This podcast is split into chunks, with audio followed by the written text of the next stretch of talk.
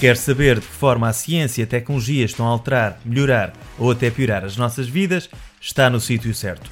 Hoje temos connosco o português João Lousada. Será ele o primeiro português astronauta a ir à Lua e mais além? É isso que vamos ver. Bem-vindos ao podcast do Dinheiro Vivo, Made in Tech. Can you believe it?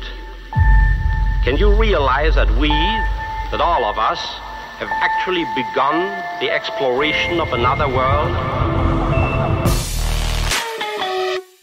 Olá, eu sou o João Tomé e neste 15º episódio do Made in Tech de 26 de fevereiro de 2021 voltamos ao espaço, ou a alguém que percebe com poucos deste setor incrível que é o espaço. Uh, vamos ter numa primeira parte o João Lousada, que é diretor de voo da missão Columbus na Estação Espacial Internacional, ou seja, ele não está lá mesmo, está na Alemanha, num centro que coordena a missão uh, com os astronautas que estão no espaço, e também é astronauta análogo. Ou seja, astronauta análogo é um, uma pessoa que tem formação de astronauta e que acaba por fazer testes em terra que podem depois ser úteis para missões espaciais.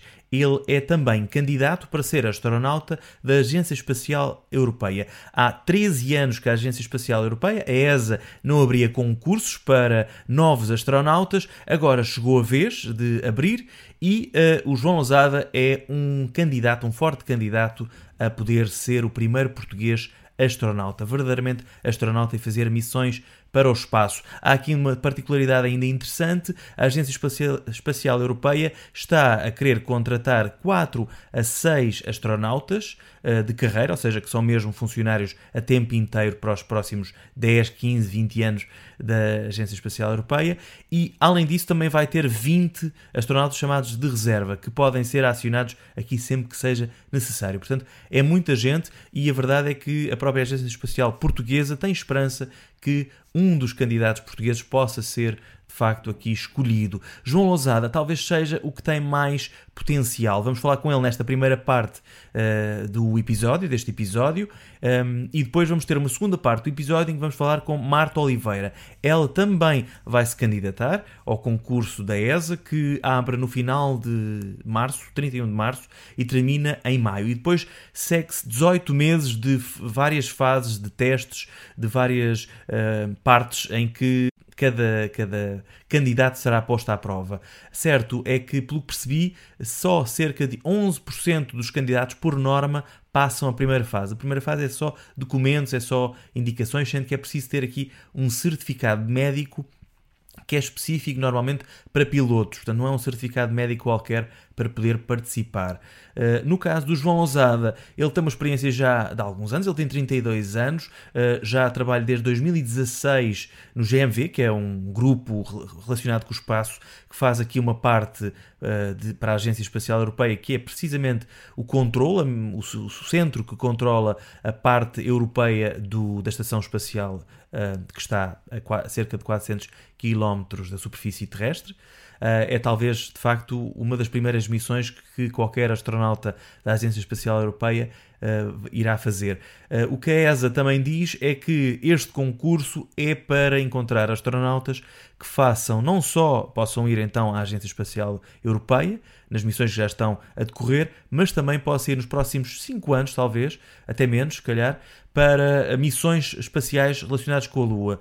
Em primeiro lugar, há uma missão desde já que está prevista, que é a Gateway, que vai colocar uma nave em órbita da Lua e vai permitir que eh, colocar um ser humano mais longe da Terra, bem mais longe, inclusive, um pouco mais longe, na verdade, inclusive do que eh, os astronautas da missão Apollo uh, conseguiram estar, e que tiveram mesmo na superfície lunar. É possível também que quem seja selecionado possa ter missões na própria superfície lunar e quem sabe, daqui talvez a 10 anos, possa haver mesmo missões para Marte, aqui provavelmente em, numa relação eh, numa parceria com a NASA.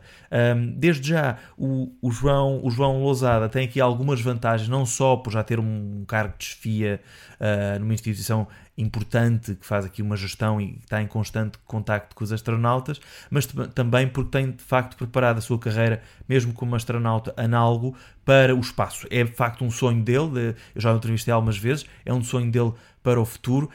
não incluí aqui na entrevista, mas Ele de facto tem 32 anos, é casado, uh, vive, vive com a mulher na Alemanha já há alguns anos, tem um filho já e, e, gosta, acima de tudo, é uma pessoa que gosta muito de atividade física, mergulho subaquático, escalada, paraquedismo e snowboard. Não falámos muito neste tema um pouco mais pessoal, mas uh, posso dizer também que, por exemplo, aquilo que, que o fez ter vontade de explorar o mundo uh, do espaço foi de facto quando ia à casa dos avós uh, e via o céu estrelado lá fora, deu-lhe grande, abriu-lhe muito apetite aqui de curiosidade para a exploração espacial, para responder a algumas das perguntas que afligem a espécie humana. Estamos sós no universo? Será que está existido vida noutros planetas? Vamos falar aqui não só daquilo que ele já fez como astronauta análogo, da relação que ele tem com os astronautas, uh, estando aqui numa posição como diretor de voo, é o primeiro português numa posição de diretor de voo numa missão relacionada com a estação espacial, mas depois vamos falar também sobre alguns temas até um pouco mais filosóficos relacionados com o espaço, com a exploração espacial. Ele tem, é uma pessoa muito ponderada, mas tem opiniões muito interessantes sobre este tema. Espero que gostem. Olá, João. Uh, obrigado por ter aceito o nosso convite. Onde é que este podcast o encontra? Ah, obrigado eu pelo convite, é um prazer estar aqui. E de momento estou em Munique, é onde eu trabalho uh, no meu dia a dia. Claro que hoje em dia fazemos mais uh, teletrabalho, mas eu trabalho diretamente no Centro de Controlo Columbus, que é de onde controlamos o módulo europeu da Estação Espacial Internacional, e sou diretor de voo no, no Centro de Controlo Columbus. Então, devido a isso, vivo então em Munique uh, já há uns anos. Exato, ou seja, foi um percurso que já, já teve funções diferentes e que culminou, uh, para já, pelo menos, uh, em 2019, com este cargo de, segundo sei, é o primeiro diretor de missão, neste caso de, de uma missão relacionada com a Estação Espacial Internacional, português, não é? Sim, exato. Por enquanto, sim. acredito que mais virão no futuro, certamente, mas por enquanto, sim. E é um trabalho interessante porque lá está é aquela pessoa que coordena um pouco todas as equipas uh, europeias que colaboram no, no controle da Estação Espacial Internacional. E são equipas uh, de diversos países. Temos equipas uh, tanto na França, dentro da Alemanha, em diferentes cidades, na Espanha, Itália. Portanto, todo um conjunto de equipas que, que contribui para a Estação Espacial Internacional. E o diretor de voo é então aquela pessoa que um pouco coordena todas as equipas e que mantém aquela visão de, de cumprir a missão e os objetivos da missão. Ou seja, é um, é um trabalho de aglomerar a parte terrestre, do apoio terrestre que existe, não é? À missão, com a parte depois que também se passa uh, na, na, estação espacial, não é? Exato, é um pouco uh, juntar os esforços conjuntos das equipas de terra também com o trabalho dos astronautas a bordo da estação espacial de modo, claro está, a, a tirar o máximo proveito da missão dos astronautas e de, do, dos produtos que temos a bordo, tanto os astronautas, claro, mas também o tipo de experiências que temos, de forma a optimizar tudo o que podemos da Estação Espacial Internacional, de modo a aprendermos o máximo possível, é o objetivo principal da Estação Espacial, é, é investigação científica nas diversas áreas que existem, tanto no estudo da microgravidade, no corpo humano, ciências de materiais, fenómenos físicos, portanto, existe toda uma área de, de fenómenos que podemos aprender na Estação Espacial Internacional e o nosso objetivo, então, é mesmo tirar o máximo proveito de, deste, deste laboratório que nós temos na, na órbita terrestre. Pelo percebi, são cerca. A Estação Espacial Internacional está a cerca de 400 km, não é? Da superfície terrestre, é algo deste género. Sim, varia sempre um pouco uh, ao longo da, da vida da estação. Claro. O normal é os 400 km de altitude, sim. Mas dependendo um pouco, por exemplo, de mesmo da atividade solar, que tem efeitos na atmosfera terrestre, sabemos que quando há mais atividade solar também a atmosfera terrestre um, tem mais efeito e tem um efeito na estação espacial de um pouco um, atrasar a órbita. Existem pequenas partículas ainda nestas órbitas que um pouco vão atrasando e vão descendo a órbita da estação espacial pouco a pouco. Então, quando estamos cerca de 300, 350 km de altitude já é baixo o suficiente, onde queremos voltar a elevar a estação espacial e normalmente elevamos talvez até, dependendo um pouco do, dos veículos que vêm no futuro, dependendo um pouco também de outros detritos espaciais que haja uh, nesta órbita, mas entre 500 e 600 é normalmente a altura que queremos voltar a elevar a Estação Espacial Internacional e cerca de cada três meses, cerca de sim, três, seis meses, uh, temos que fazer uma manobra que nós chamamos o reboost, para voltar então a subir um pouco a órbita, que é o, é o normal na estação espacial. Há diferenças do ponto de vista dessa distância, ou seja, dos, dos 300 km para os 500 km, isso afeta de alguma forma o, não só o comportamento da, da estação, mas também, por exemplo, o comportamento ou o próprio corpo dos astronautas, que também é uma das coisas que estudam. Essa, essa pequena diferença uh, afeta de alguma forma? Relativamente ao corpo humano e os efeitos da, da microgravidade, uh, não afeta muito, porque os efeitos são os mesmos, ou seja, a estação espacial estando a orbitar a Terra, uh, de certa forma não sente a gravidade, ou seja, é atraído pela Terra, claro, e é isso que a mantém em órbita, mas para, o, para as experiências e para os astronautas que estão a bordo é como não sentir qualquer gravidade, porque estão a cair com a estação espacial, de certa forma. E então não existe grande diferença entre os 300 e os 500. A diferença principal passa do ponto de vista de, dos efeitos da atmosfera, que são muito menores aos 500 km de altitude, uh, mas passa também pelo ponto de vista de todos os veículos que vão à Estação Espacial Internacional, seja para levar astronautas, seja para levar uh, mantimentos, experiências, uh, precisam de, lá está, atingir esta órbita. E estando um pouco mais baixo, é um pouco mais fácil, estando um pouco mais alto, para alguns veículos torna-se impossível. Então também é algo que entra em conta quando estamos a planificar a órbita da estação para os próximos meses, é quais são os veículos que vão visitar nos próximos meses e quais as órbitas que são compatíveis com esses veículos. Uma das coisas que, e já falámos algumas vezes, mas uma das coisas que eu fico sempre curioso é com com aquilo que, é o, o, dia a dia de quem trabalha em terra, mas trabalha com o espaço, ou seja, em constante, uh, em ligação permanente com alguém que está aqui na, na estação espacial. Eh, como é, que, eh, como é que se consegue explicar o dia a dia, os horários, o, o ritmo que, que se tem de lidar? O dia a dia, de certa forma, não existe, porque todos os dias são diferentes e todos os dias temos um problema diferente para resolver e, e temos também o fator de que a Estação Espacial Internacional ah, é controlada 24 horas por dia, 7 dias por semana. Isto passa por, principalmente em situações de emergência, nós precisamos de ter o pessoal de terra a reagir imediatamente de forma correta e a salvaguardar tanto a estação espacial como principalmente os astronautas que estão a bordo. emergências podem ser, por exemplo, um incêndio, que com a ausência de gravidade tem efeitos muito diferentes do que um, do que um incêndio teria na Terra.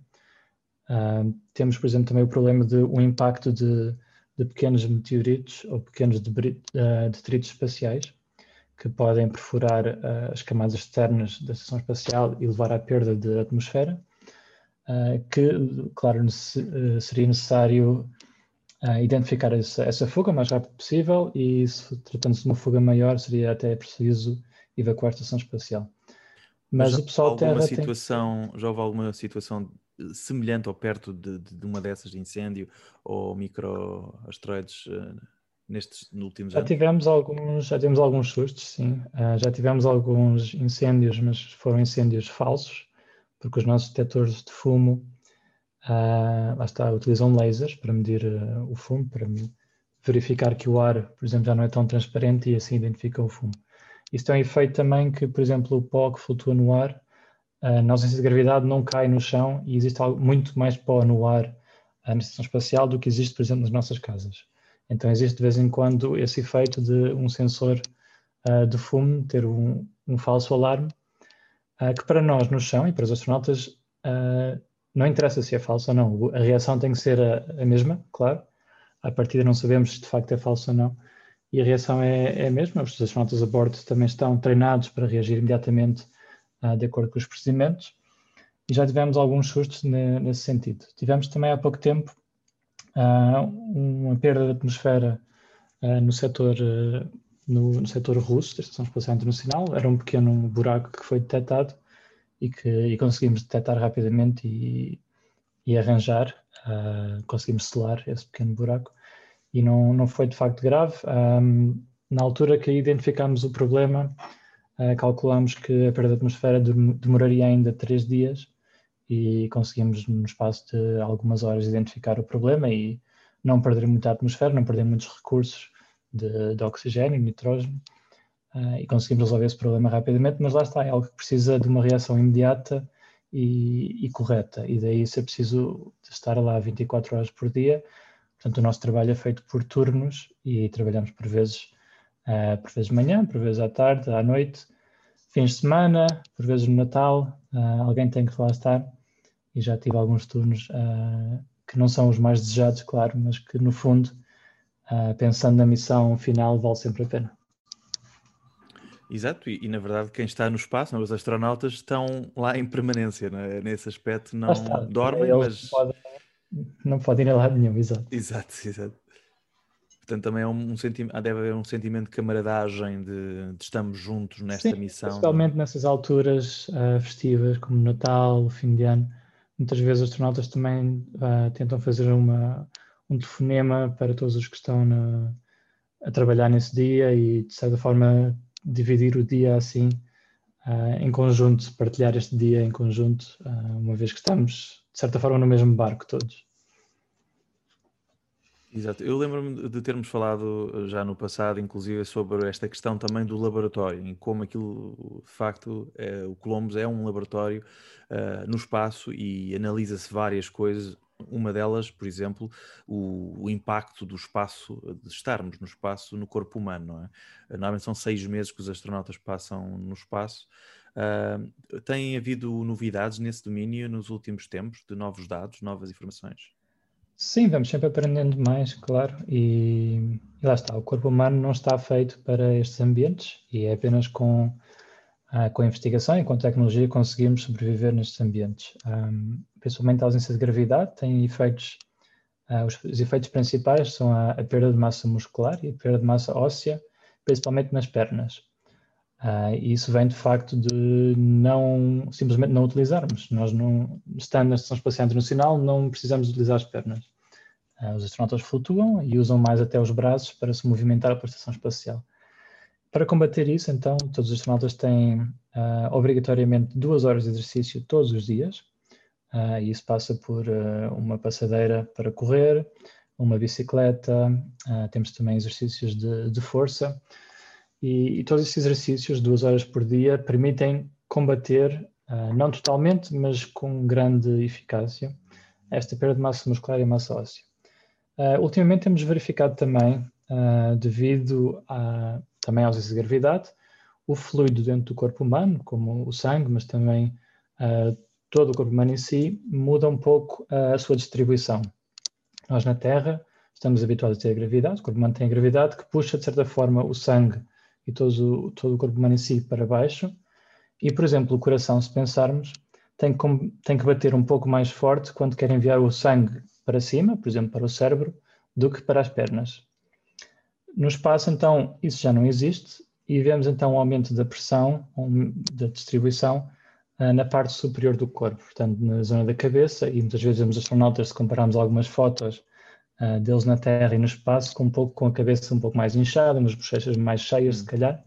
Hum. Isso tem efeito, por exemplo, também nos olhos. Existe uma maior pressão nos olhos, que pode levar a deformação uh, na, na, retina, que na, na, maior parte dos casos é temporária e os astronautas voltando à Terra conseguem recuperar, mas em alguns dos poucos casos uh, temos verificado que não é ou não é tão rápido ou não é existe sempre algum efeito que, que fica e então esse é um dos fenómenos que mais recentemente aprendemos. E, e à medida que vamos estudando mais, vamos aprendendo mais e mais. E, e é por isso que, que, queremos investigar mais o corpo humano nestes ambientes, porque se pensarmos no futuro, por exemplo, uma missão a Marte, estamos a falar de uma missão de muito maior duração, cerca de dois anos, então temos mesmo que perceber o que acontece ao corpo humano de forma a, a lidar com esses problemas antes de pormos astronautas numa missão de tão larga duração.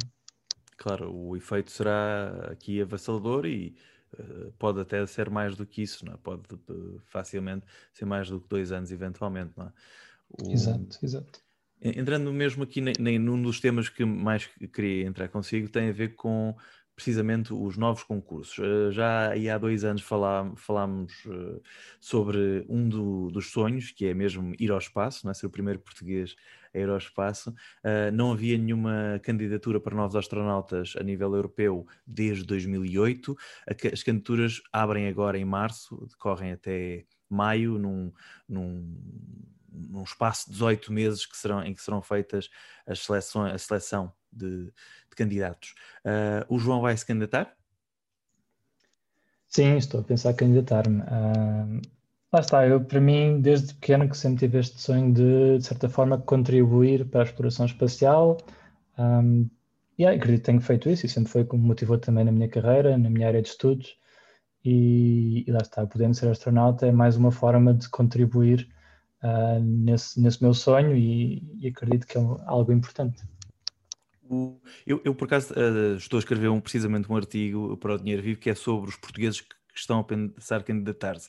E o João foi o único que eu ainda encontrei. Já, já, já procurei já até falar com algumas pessoas que poderiam eventualmente uh, uh, adiantar, portanto, têm alguma experiência na área, mas a maior parte delas, muito pelas questões de, do tempo e, e até das questões físicas, não, não são candidatar. o João sabe mais alguém que se vai candidatar, português? Uh, acho que eu não falei com ninguém ainda, uh, dos meus colegas em Portugal, mas acredito que certamente haverá mais e mais acho que em Portugal não? temos muito, temos muito talento em Portugal e claro que não é um trabalho para todos e tem impactos principalmente na vida familiar, claro. uh, na vida social e é, é claro, é preciso uma pessoa pensar por si própria se de facto é o que deseja, porque existe aquele primeiro sonho para muitos, talvez, mas depois a realidade se calhar não é bem o, o esperado, portanto é preciso uh, decidir por nós próprios de facto é o que queremos. Mas sendo o que nós queremos, acredito que é preciso tentar e o João disse também que a candidatura não, as, as, candidaturas não surgem muito frequentemente e tendo esta oportunidade acredito que se as pessoas estiverem motivadas devem tentar e não devem ser uh, elas próprias a dizer que, que não, que, que se calhar não, não vale a pena porque acho que vale sempre a pena tentar e nunca se sabe, e claro. tendo os requisitos mínimos, por que não? Por que não? São 13 anos, não, não existiam candidaturas há 13 anos, não é? E neste caso, até pelo percebi, uh, é uma, há uma abertura maior uh, a nível de, de, possibilidades. Acho que são uh, a possibilidade de 4 a 6 astronautas de carreira, não é? Que, que são, passam a ser mesmo membros da, da Agência Espacial Europeia como astronautas a full time sempre, mas depois, pelo que percebi, são cerca de 20 pessoas que serão astronautas de reserva o que é inédito, pelo percebi, uh, ou seja, vai haver aqui 20 pessoas que não, não estando a contrato como astronautas, vão ser chamadas eventualmente para missões ou pequenas situações em que podem passar algum tempo com a Agência Espacial Europeia, mantendo os seus, os seus trabalhos. Portanto, aqui há aqui estes dois tipos de perfil, uh, possibilidade de astronautas, que também abrem aqui mais o espaço a mais pessoas, se calhar, não é? Exato, acho que acredito que a Agência Espacial uh, Europeia, uh, nesta candidatura, tentou ser um pouco mais inclusiva e, e, de facto, criou este, esta nova posição, este novo conceito de astronauta de reserva, uh, de forma mesmo a dar um pouco mais, um pouco mais de oportunidade a diferentes pessoas e ter um, um conjunto de pessoas maior. Uh, acredito que é excelente. Existe também uma, uma nova iniciativa da Agência Espacial Europeia, um, um novo estudo que, que, investiga, por exemplo, astronautas com, com desabilidades físicas, com, por exemplo, problemas nos membros inferiores, que antigamente não cumpririam os requisitos médicos uh, de astronauta, mas que a Agência Espacial Europeia quer, uh, quer dar oportunidade e, e, acredito que é uma excelente iniciativa, porque de facto o espaço vai ser cada, cada, vez mais inclusivo, vai incluir cada vez mais pessoas e vai ser cada vez mais aberto a todos e acho que a Agência Espacial Europeia está, está a ter excelentes iniciativas nesta candidatura. Eu tive a ver mais ou menos aquilo que é a listagem de requisitos um, e tive mesmo a ouvir até alguns dos responsáveis a explicar o que é que pretendem. Uh, eu diria que é uma lista de porque é que não, uh, porque é que não devemos ir ao espaço, entre aspas, não é? Porque, além dos requisitos óbvios que existem, depois o, as limitações de facto são impressionantes um, pela questão de o confinamento num espaço fechado como uma agência como uma estação espacial internacional, uh, o tempo fora, longe da família, o, aquilo que pode correr mal, enfim, basicamente eles ao fazerem a listagem, qualquer pessoa que queira se manter no sofá tranquila, não queira ter muitas chatices, facilmente percebe, ok, eu não quero ser astronauta. Portanto, uh, acredito que de facto, esta listagem, que além de questões de carreira do ponto de vista académico, depois também tem a questão física, é muito importante, não é? Há aqui, ou seja, há aqui requisitos físicos que têm a ver muito também com a aviação, quem está preparado para a aviação, pelo percebi, não é? Sim, porque tem a ver também com o facto de os exames médicos de aviação estarem já muito bem definidos e standardizados, ou seja, existe já um standard para estes exames que é muito semelhante ao que é necessário para um astronauta. Claro que depois existem fatores adicionais, principalmente pelo facto de os seres humanos, estes astronautas estarem expostos a, primeiro, a grandes a forças G, na descolagem e na aterragem, muitas vibrações, um, o ambiente de microgravidade, lá está, como eu referi há pouco, a perda de massa muscular, perda de massa óssea e ser necessária depois uma reabilitação, portanto é preciso também ter uma boa condição física para uh, poder lidar com tudo isso. E, e lá está, como o João referiu, existem, existem partes não tão glamurosas de, de ser astronauta e acho, acho excelente a Agência Europeia ser muito clara quando faz o anúncio que de facto uh, é isso que vai acontecer, é preciso estar disposto a estar longe da família durante longos períodos de tempo, a dedicar muito tempo ao treino, a correr riscos que, que ainda existem. o, o voo espacial tem cada vez mais e mais experiência, cada vez mais e mais seguro, mas ainda, ainda assim existe um risco considerável que é preciso uma pessoa ter em conta e, e pensar se de facto está disposta a correr esse risco e, e como lidaria com, com esse risco.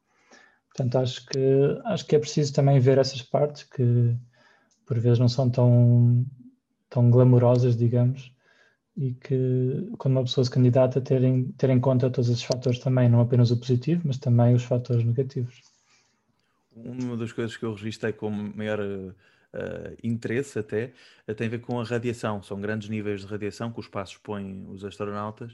Um, e um dos exemplos que foi dado até na conferência de imprensa em que explicaram os processos tem a ver precisamente com uh, há um certo nível de radiação que em uma situação extrema que será também muito rara, mas pode acontecer, pode expor, por exemplo, um fato espacial e pode uh, até prejudicar sistemas uh, necessários, sistemas vitais para que ele funcione. Portanto, uh, achei curioso também esse, esse lado. Sim, sem dúvida. Um, que será mais raro, mas, Terra... mas, mas, está presente. Não, é? não, está sempre presente. Nós aqui na Terra, claro, temos a proteção do, do campo magnético terrestre e da atmosfera, que nos protege muito da radiação solar. Uh, nós saindo desta atmosfera e saindo da, da, esfera magnética terrestre, que não é de facto a Estação Espacial Internacional em si, a Estação Espacial Internacional ainda está dentro do campo magnético terrestre, está apenas fora da atmosfera, ou seja, existe já um aumento, mas se estivermos a pensar, por exemplo, na Lua e Marte, estamos ainda mais expostos à radiação solar. E a radiação solar tem um impacto tanto nos sistemas da, das nossas naves espaciais, das nossas estações espaciais que pode influenciar a eletrónica, pode levar a problemas eletrónicos e, como o João disse, também dos sistemas uh, críticos para a nave espacial.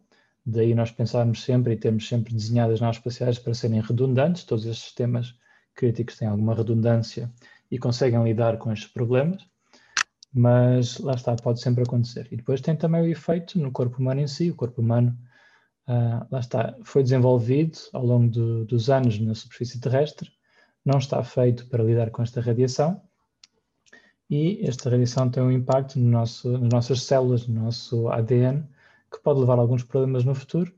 Uh, e esta radiação a impactar as nossas células pode levar, por exemplo, a mutações uh, que podem levar a problemas como, por exemplo, o cancro. O cancro é uma mutação uh, de uma célula que depois começa a reproduzir-se e a reproduzir-se.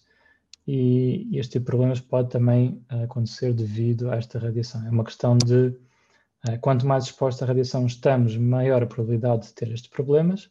Daí a ESA, a Agência Espacial Europeia, tal como todas as agências espaciais, eh, como a NASA ou a Roscosmos da Rússia, têm definido para os seus astronautas um limite máximo de radiação ao longo da carreira e a partir do qual o astronauta não pode voar mais na Estação Espacial Internacional, isto é cerca de entre duas a três missões de seis meses, uh, leva-se ao, ao limite máximo de radiação. Desde logo também uh, as, as, pessoas que vão estar neste processo e que depois vão se tornar astronautas, e, esperemos que o João possa ser um, um, uma delas, vão em princípio poder participar em três tipos de missões, sendo que duas serão mais, mais prováveis, além da Estação Espacial Internacional, não é? Que eu diria que isso já é o garantido, quase. Há também depois o projeto Gateway, que, basicamente uh, é levar pessoas até à Lua, neste caso uma espécie de estação também à volta da Lua, acho que é isto, não é? E o que ouvi também é que vai levar astronautas o mais longe uh, sempre, ou seja, é porque vai além da própria Lua e, portanto, uh, esta missão Gateway vai levar pela primeira vez astronautas o mais longe da Terra que alguma vez um astronauta esteve. Um, e depois também a possibilidade de, de, missões na superfície lunar, que aí enfim, terá de ver com as negociações eventualmente os Estados Unidos e quem sabe depois num futuro até mais longínquo Marte, claro. Um, é, é, um bocadinho isto e é essa a perspectiva que tem também quando está preparado para tudo isto uh, entrando na, na, neste, nesta, nesta candidatura, é isso, não? Sim, claro, é exatamente isso. Nós hoje em dia temos a Estação Espacial Internacional uh, de certa forma já estabelecida uh, e temos astronautas a voar frequentemente. Desde o ano 2000 que temos uma presença humana permanente a bordo da Estação Espacial Internacional. Claro que vamos rodando as tripulações, mas desde esse ano que temos sempre pelo menos um astronauta em órbita terrestre. Um, no futuro, uh, como disse, estamos agora a preparar uh, a missão uh, Gateway, que será de certa forma uma nova estação espacial em órbita lunar. E lá está, como disse também, devido à órbita que vai ter, será um pouco diferente da que tiveram as missões Apollo, de facto, quando está do lado contrário uh, da Lua, estará de facto mais longe do que as missões Apollo alguma vez tiveram. Portanto, esta órbita é uma órbita diferente e de facto irá ser uh, as missões mais longínquas que tivemos uh, até agora. Esperemos que no futuro existam mais longínquas ainda. e teremos, claro, também volt queremos voltar à superfície lunar, existe muito ainda sobre a Lua que queremos aprender, e principalmente nos polos, onde muitas regiões estão, devido às crateras, tanto constantemente expostos à luz solar, devido a esta elevação, uh, elas estão sempre expostas à luz solar. Existem também crateras que, no fundo, estão sempre numa sombra.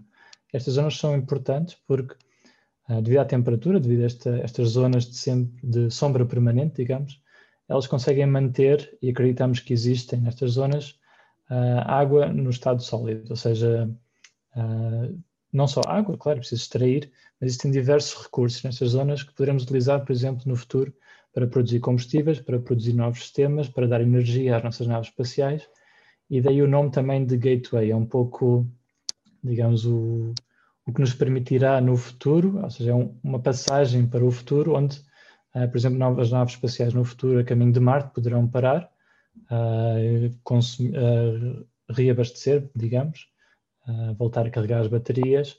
Então é como que um, um ponto de passagem é para missões mais longínquas, esse é o objetivo da Gateway.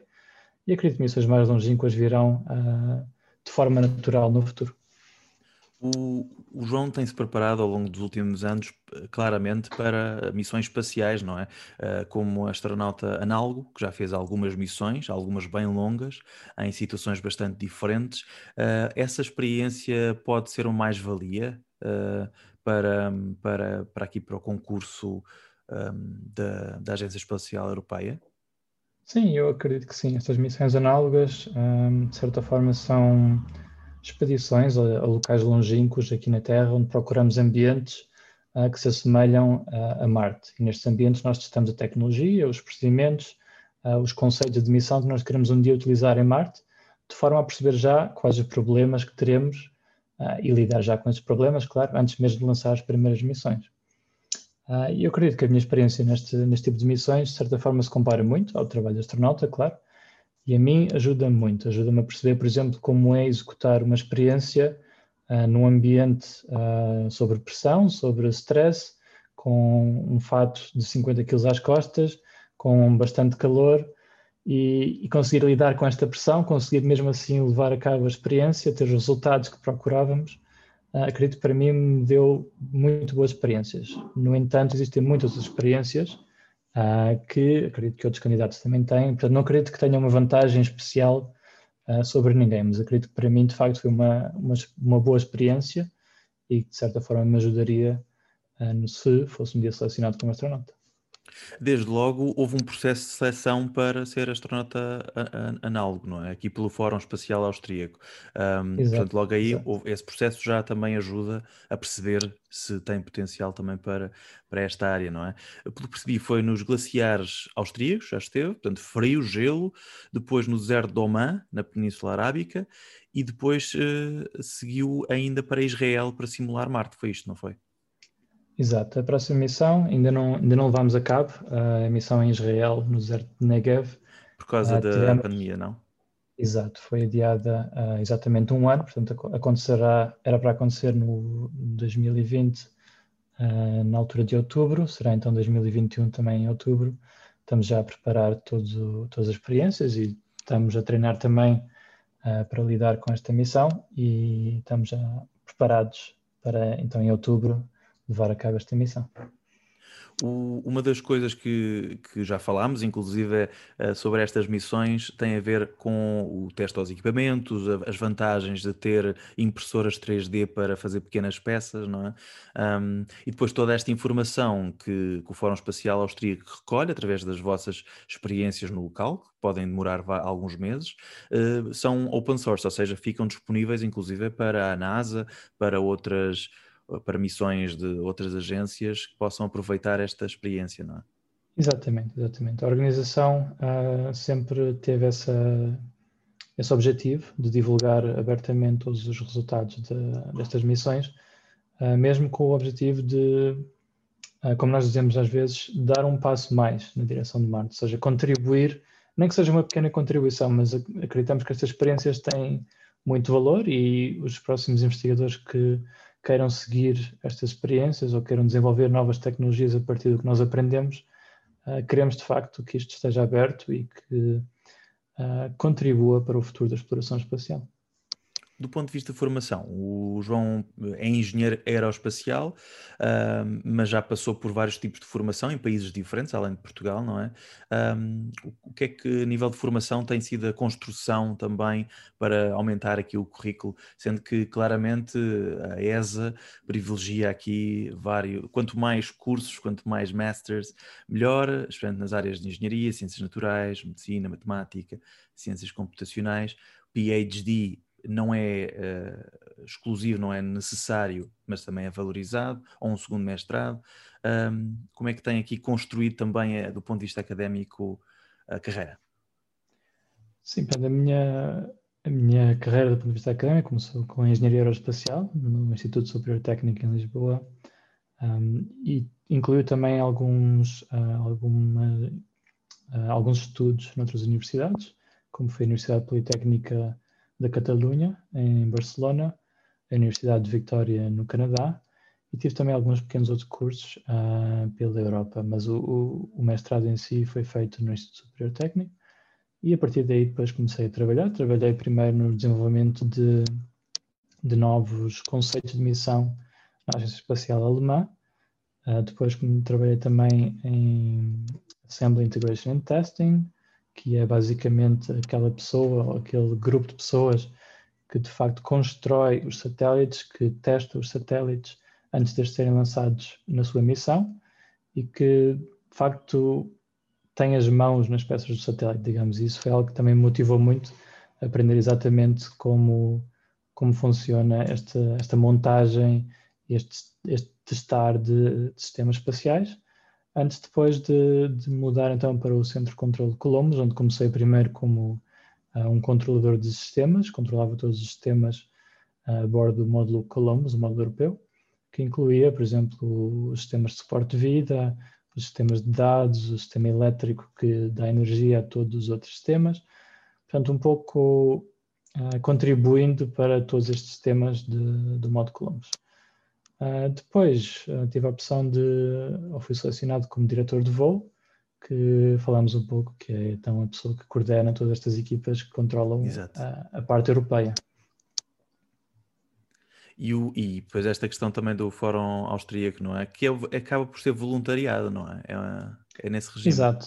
É um, uma organização de voluntariado onde diferentes especialistas de diferentes áreas uh, se juntam para levar a cabo estas missões e, é de facto Ou seja, é incrível. É, paix é a paixão por esta área que leva as pessoas a fazerem isto, não é propriamente ganhar dinheiro e, e serem famosos. É? Exatamente, exatamente. E acredito que isso é também um fator importante porque de facto quem contribui para estas missões de facto está motivado e vemos isso nas pessoas e eu vejo nas equipas com quem trabalho que de facto estão motivados a, a querer dar aquele contributo para o futuro da exploração espacial e, e dedicam-se de facto a este trabalho completamente. O, uma das coisas também que, que, já falámos até noutras conversas e que é muito valorizado, ainda, ainda agora só viu isso nesta listagem de características, é as pessoas manterem-se calmas sob pressão, uh, serem bons companheiros uns para os outros num ambiente multicultural, uh, tudo experiências uh, que o João tem todos os dias não é? nesta, nesta área do Colombos, não é? Eu, eu gosto de pensar que sim, mas no fundo não seria eu a selecionar e terão que ser os selecionadores a, claro. a, dizer se de facto é assim, mas eu acredito que sim, porque lá está, são equipas de toda a Europa com as quais eu trabalho e, e é de facto um ambiente internacional, multicultural e também um ambiente de muita pressão. A estação espacial, eu falei um pouco, cada dia temos problemas diferentes e, e nunca sabemos quais os problemas que vamos encontrar. E, e conseguir manter a calma e pensar na melhor solução, trabalhar em equipa nestes ambientes de pressão, de facto é importante, tanto para nós como para os astronautas, e daí a Agência Espacial Europeia procurar também estas características no, nos candidatos. Qual foi a situação mais complicada em que foi preciso mesmo pôr à prova esse, precisamente esse nível de stress neste, neste já alguns anos de, de Colombos, mas também de experiência com o Fórum Espacial Austríaco? Como astronauta análogo? Existem muitas, mas uh, as situações mais críticas ou uh, a maior pressão, digamos, está sempre quando nós fazemos um, um EVA, Extravehicular Activity, ou seja, quando nós saímos da nave espacial, da estação espacial, com o fato, o que nós chamamos o, o passeio espacial às vezes, que é um pouco tudo menos um passeio. É, é de facto algo que é planificado uh, com muita antecedência. Existem uh, centenas de pessoas a preparar toda esta atividade. Tudo o que se faz é planeado ao milímetro, não é? Tudo o que o astronauta vai Exato. fazer lá. Principalmente estando fora da estação espacial, porque é quando os astronautas estão mais expostos aos riscos uh, do espaço. Ou a, a, exposição à radiação é maior, a possibilidade do impacto de pequenos uh, detritos espaciais é maior, então apenas fazemos este tipo de atividades quando é mesmo necessário.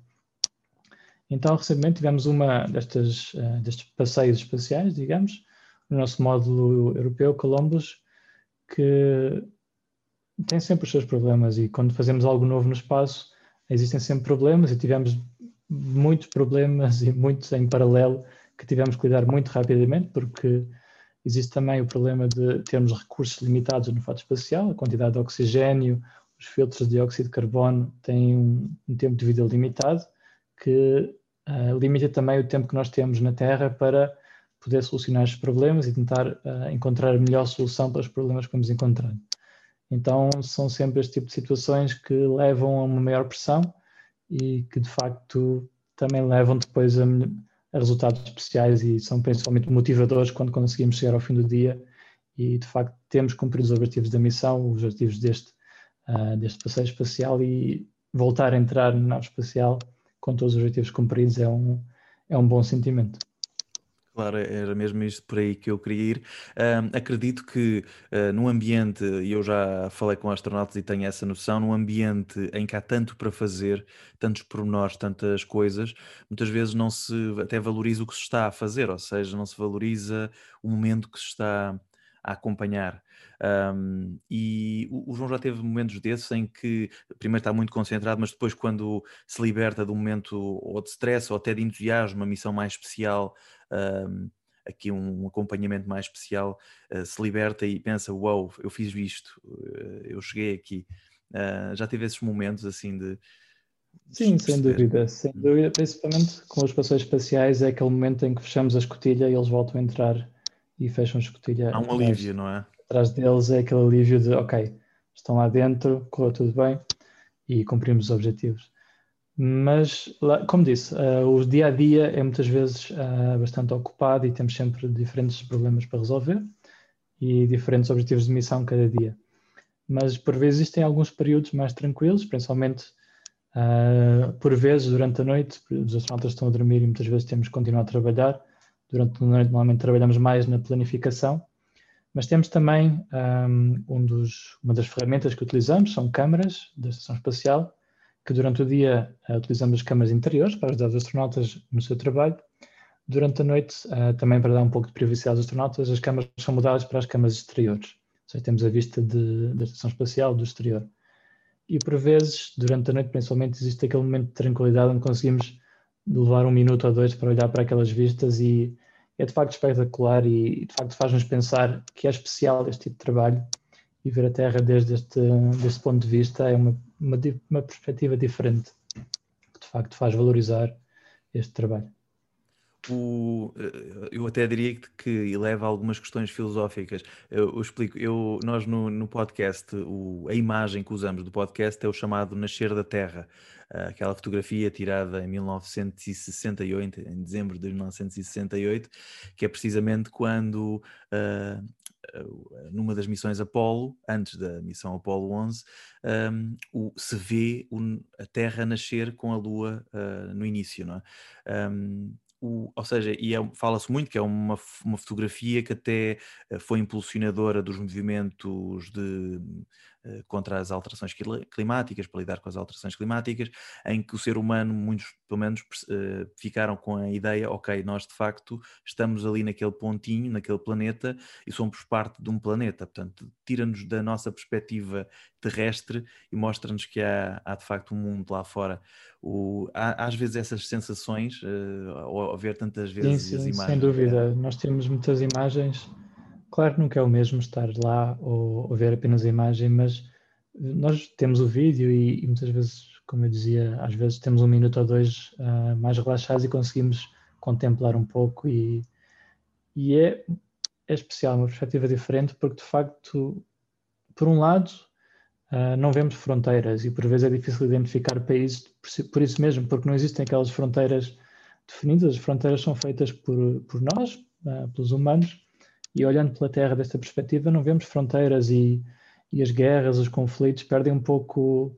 Um, não perde-se um pouco a, a, noção de porque é necessário ter esses conflitos, ter guerras, quando não existem fronteiras, o planeta é, é só um e vendo, por exemplo, na atmosfera, vista do espaço, é um dos fatores mais impressionantes porque é muito, muito, muito fina. Uh, se compararmos com, por exemplo, uma bola de basquetebol, a espessura seria um cabelo humano da atmosfera.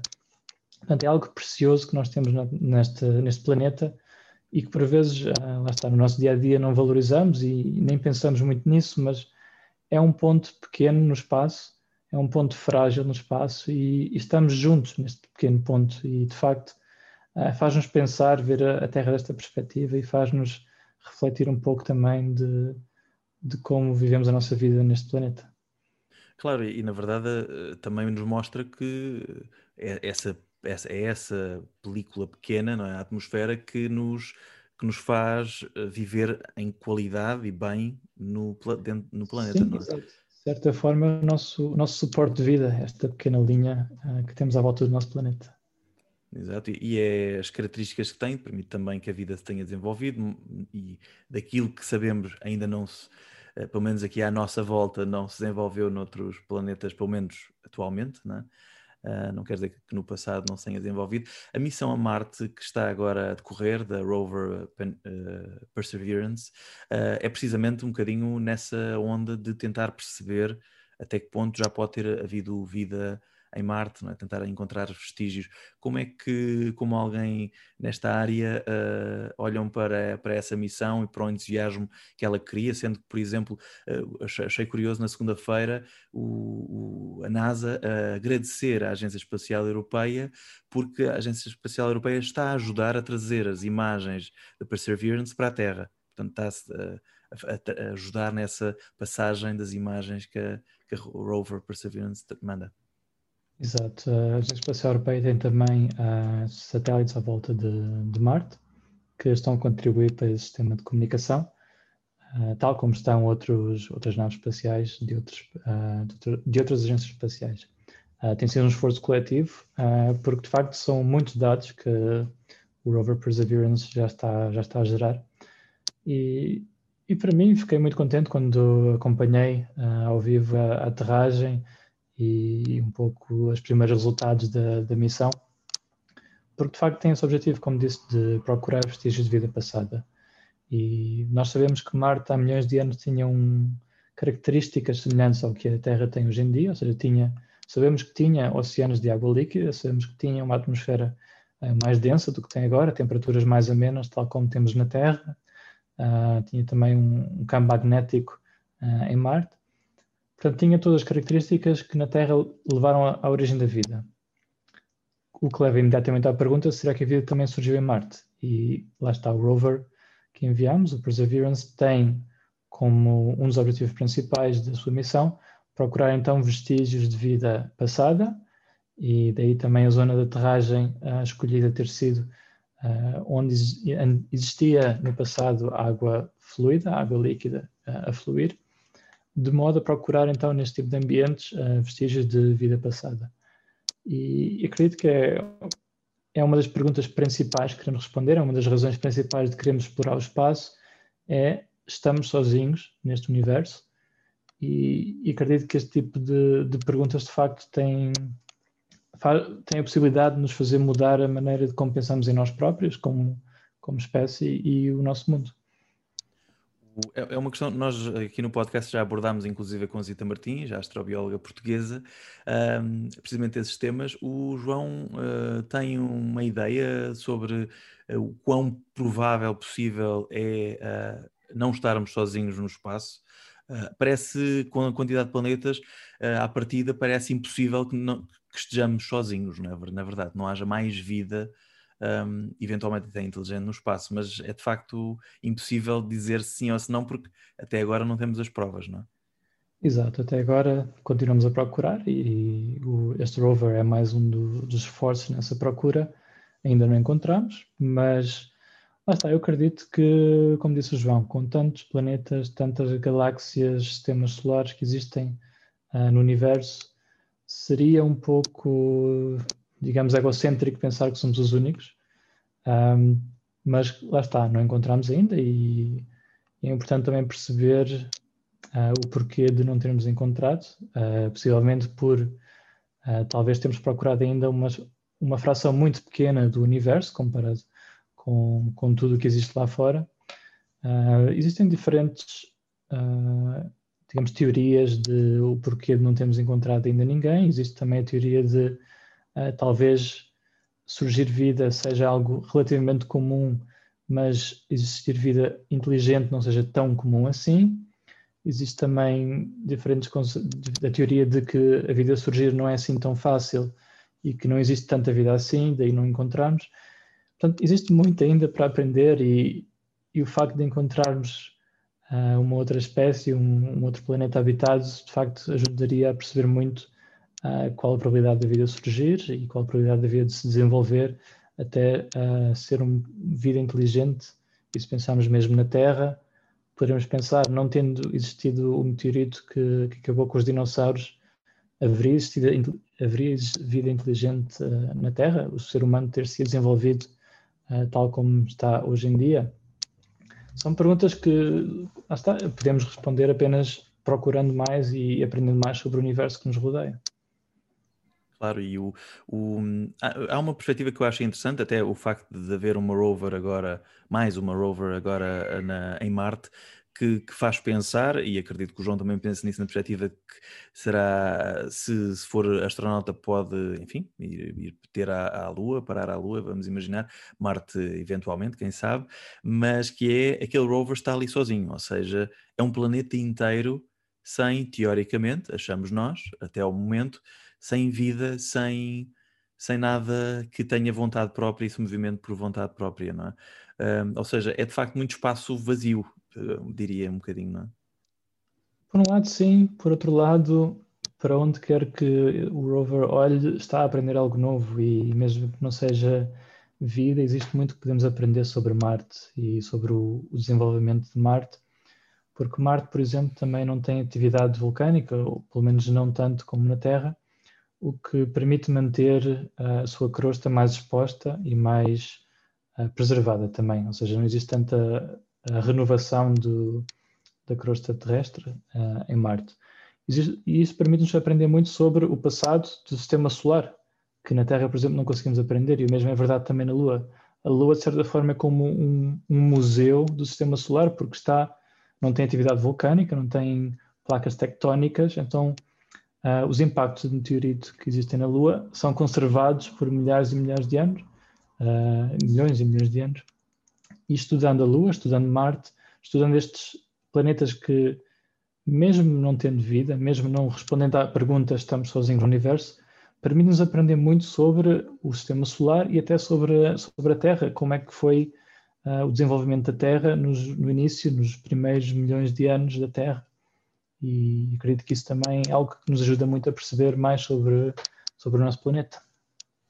O, além de, desta questão da Agência Espacial, Espacial Europeia, fala-se muito também, claro, dos objetivos intensos de Jeff Bezos, Elon Musk, grandes bilionários que estão a investir valores incríveis no espaço com um objetivo, no caso de Jeff Bezos, é mais a Lua, mais ter uma colónia na Lua.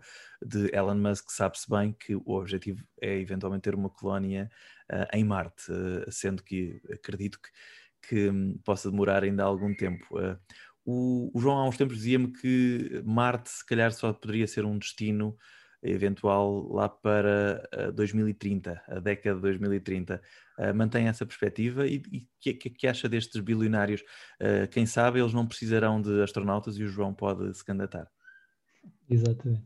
Uh, eu acho excelente existirem estas iniciativas e um, este, este, tipo de, de, empresas, este tipo de iniciativas têm levado a, a abrir mais e mais o espaço um, a todos, digamos, tem tornado o espaço mais acessível e acredito que num futuro muito breve teremos uh, voos regulares de turistas, possibilidade de fazer um voo suborbital, uh, de ir ao espaço.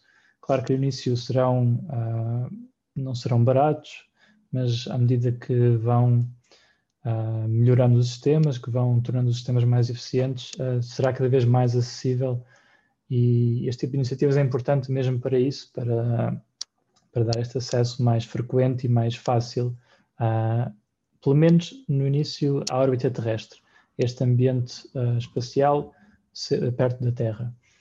Acredito que no futuro teremos também colónias, tanto na Lua como em Marte, uh, mas acredito que será num futuro mais longínquo. Acredito que as primeiras missões tanto na Lua como em Marte, serão um pouco de ida e volta, como foram as missões Apollo, as primeiras missões de exploração. Teremos a Gateway, mas a Gateway será um pouco uma estação espacial internacional, um, um pouco algo onde as pessoas estarão a fazer investigação, a aprender mais sobre, sobre a Lua em si, sobre o sistema solar. E, e, que regressarão depois então à Terra e as colónias então virão uh, mais tarde. Acredito que será uma expansão de forma natural e que será, claro, primeiro na Lua, será algo mais fácil também de, de maneira a dar os primeiros recursos, porque no início uma colónia não será de todo ou completamente sustentável, necessitará um pouco de apoio da Terra, mas acredito que será uh, apenas uma questão de tempo e no futuro teremos certamente uh, colónias tanto na Lua como, como em Marte. A Gateway tem um. Quando é que vai ficar ativa? Já existe um, um ano para ficar ativa? A Gateway uh, está planeada para 2024, que é, uh, uh, digamos, um pouco um, optimista, digamos. Hum. mas o plano é 2024, possivelmente um ano, dois anos depois, dando um pouco de margem. Mas acredito que sim, será para breve e será muito interessante ver estas primeiras missões e este, este novo, esta nova nave espacial que teremos à volta da, da nossa Lua. Exato. O... E na verdade, os próximos 10 anos eh, prometem ser entusiasmantes do ponto de vista espacial, não é? Ou seja, os próximos 10 anos provavelmente vai acontecer tudo aquilo que não aconteceu, se calhar, nos últimos 20 ou 30, uh, eh, de uma forma concreta. E estes bilionários, falávamos há pouco, eles estão a ajudar, uh, até a nível tecnológico, com tecnologias diferentes de foguetões. Uh, portanto, há aí também um, uma ajuda extra para, para que as coisas possam ser mais rápidas e isso faz sentido, eles têm pressa, porque uh, o espaço é uma coisa que demora tempo e eles não têm assim tanto tempo de vida ainda, portanto querem fazer coisas importantes no seu tempo de vida, não é? Ajuda também essa, essa pressa deles, não é? Sim, ajuda, ajuda também a diversificar as opções que existem. Temos, por exemplo, na Estação Espacial Internacional, a SpaceX recentemente começou também a voar astronautas e é algo que ajuda muito, uh, não só a NASA, mas também nós, na Europa, a ESA, a voar os nossos astronautas. Usava-se a Rússia, não é? Usava-se aqui a, a, a Sim, e continua a usar-se, porque de facto é, é muito melhor ter dois sistemas diferentes que podem levar astronautas, porque, digamos, por exemplo, como tivemos no passado desastres do Space Shuttle, uh, tem um impacto enorme em todos os futuros voos deste, desta nave espacial, porque, claro, queremos resolver o problema, queremos perceber exatamente o que levou ao problema e evitar no futuro que volte a acontecer.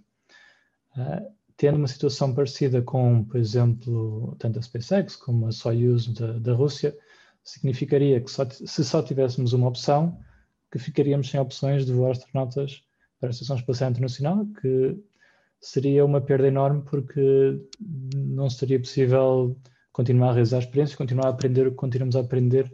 Então é importante também diversificar as opções que existem e testar também novas tecnologias, como disse o João. Uh, se fazendo uma coisa nova, é possível também testar novas, uh, novas tecnologias e novas maneiras de fazer o que se fazia antigamente uh, de maneira talvez conservativa. É possível testar novas, novas alternativas. O, o, João, eu falava nos próximos 10 anos tudo isso pode acontecer. O João ainda é novo, não é? Para um potencial astronauta ainda é novo. São 32 anos, uh, é isso? Exatamente, 32. 32. Uh, portanto, tem mais de 10 anos, uh, com a possibilidade aqui de ser astronauta, tem mais de 10 anos, claramente, porque os astronautas, uh, nos seus 40, ainda são astronautas plenamente no ativo, não é? Aliás, a maior parte dos astronautas atualmente está nos seus 40, certo? Exatamente. Uh, normalmente os astronautas são selecionados um, entre 27 e, um, digamos, de 40 anos, uh, normalmente a, a, idade como são selecionados. Claro que existe a possibilidade de uh, astronautas tanto mais novos como um pouco mais uh, depois dos 40 serem também selecionados. Não é de facto de escolher. a idade máxima que a ESA estipulou foram os 50 anos, porque preferem também ter astronautas que possam voar mais de uma missão, claro. Uh, portanto, sim, existe uh, alguma margem, uh, se fosse selecionado, claro, de ter algumas dessas missões e, e, seria muito, muito interessante poder participar nesta, nestas missões.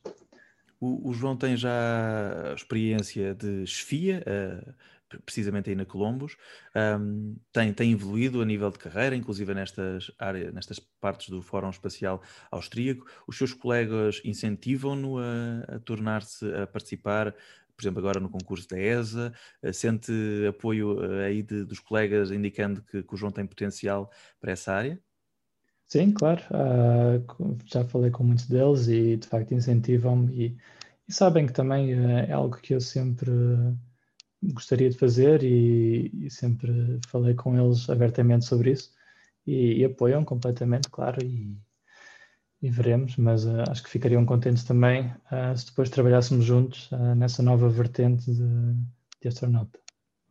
O, temos falado muitas coisas científicas, o João, sendo um engenheiro aeroespacial, tem uma componente científica forte, inclusive das ciências naturais, não é?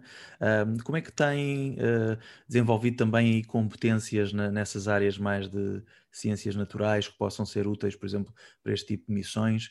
Uh, pequenos cursos, falou há pouco, algum em particular que, que goste, que tenha, que queira destacar de alguma forma nestas áreas mais científicas do ponto de vista natural?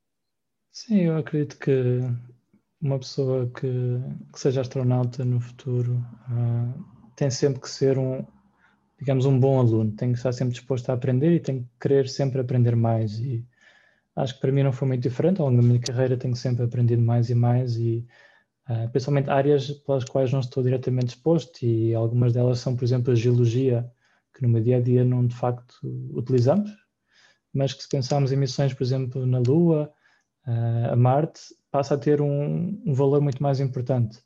E este tipo de missões uh, análogas, como eu referi há pouco, no deserto, nos glaciares de gelo, permite-me permite estar exposto a este tipo de, de áreas e permite aprender mais sobre algo que, talvez no meu dia a dia não, não estaria exposto e não aprenderia. E, como por exemplo, perceber como os glaciares funcionam uh, não é algo que seja muito comum uh, no meu dia a dia e também durante a minha aprendizagem não é algo que eu tenha abordado antes, mas que sabemos que em Marte, por exemplo, existem. Existem glaciares, tanto no Polo Norte como no Polo Sul, que são zonas também interessantes uh, se queremos procurar vida e são zonas onde talvez existem ainda estas evidências, estas provas de, de vida no passado.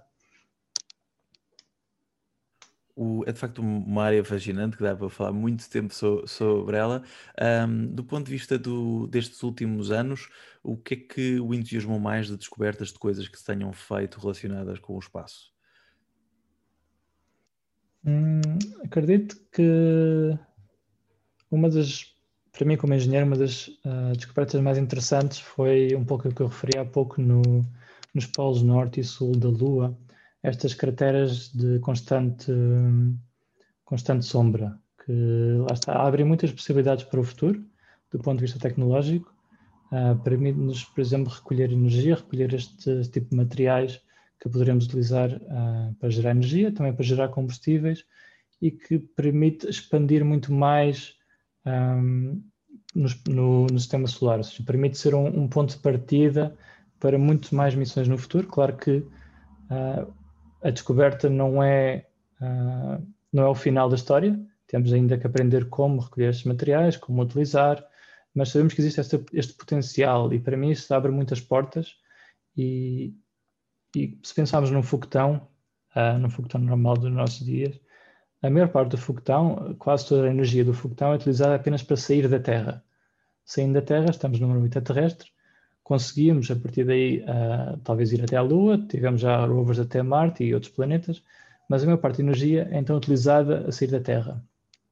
Tendo a possibilidade de gerar mais energia, de gerar mais combustível já fora da Terra, abre muito mais possibilidades e acho que será muito, muito importante no futuro Uh, claro que temos ainda que aprender, temos que perceber como melhor utilizar estes recursos, mas que tem um potencial para mim no futuro muito, muito interessante do ponto de vista da exploração espacial. O, basicamente, outra perspectiva interessante é 2021 é de facto um ano espacial do ponto de vista de muitas missões relevantes que ou chegam a um porto, como neste caso a do rover Perseverance, mas outras têm o seu início.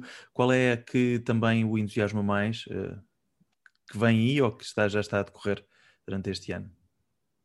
Uh, existem muitas, como disse, uh, o, Rover Perseverance foi uma muito importante que nos vai ajudar a perceber muito porque leva novos instrumentos que não tivemos até agora uh, na superfície de Marte e vai nos ajudar a perceber muito mais sobre, sobre o passado de Marte e sobre a possibilidade de vida ter surgido em Marte.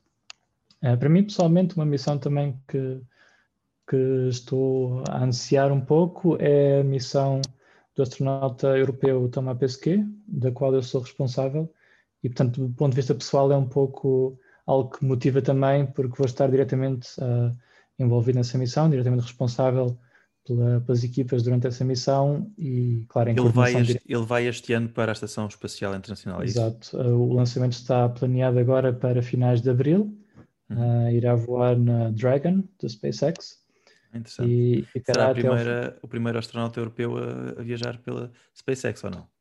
Exatamente, será o primeiro astronauta europeu a viajar na, na SpaceX. O, e o João vai coordenar pela Columbus depois a missão dele lá, não é?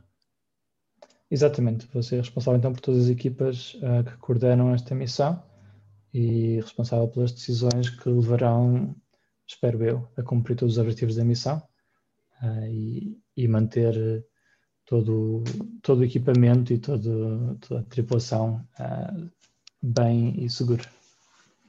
O, eu, eu, deixo sempre para alguns tipos de convidados aqui no podcast uma pergunta que é algo provocatória, mas que, mas que acaba por até ter uma base uh, científica e filosófica, que é uh, até que ponto é possível pensar que estamos a viver numa simulação? É uma boa pergunta.